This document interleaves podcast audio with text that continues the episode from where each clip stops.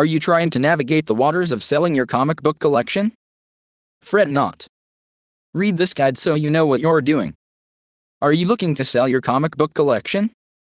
Giving up your comics may be an emotional separation for you. After all, you've probably spent many hours absorbed in the stories of your favorite comics. But once you've decided to sell your collection, it's important to do it the right way. This means finding a good home for the collection.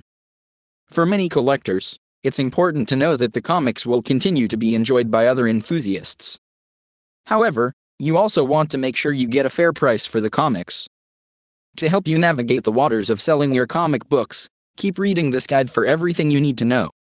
1. Offline or online? One of the first decisions any comic book seller has to make is whether to sell offline or online. The advantages of offline sales are that the buyers can experience the comics themselves before they purchase.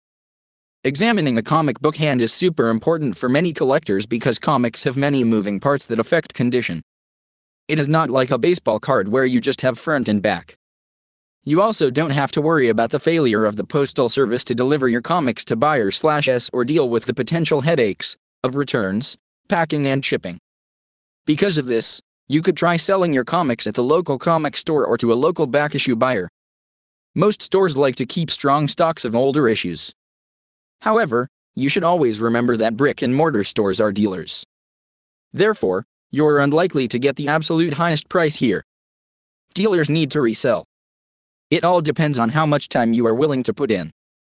Are you better off just getting a job at Starbucks and selling in bulk and being done? Probably.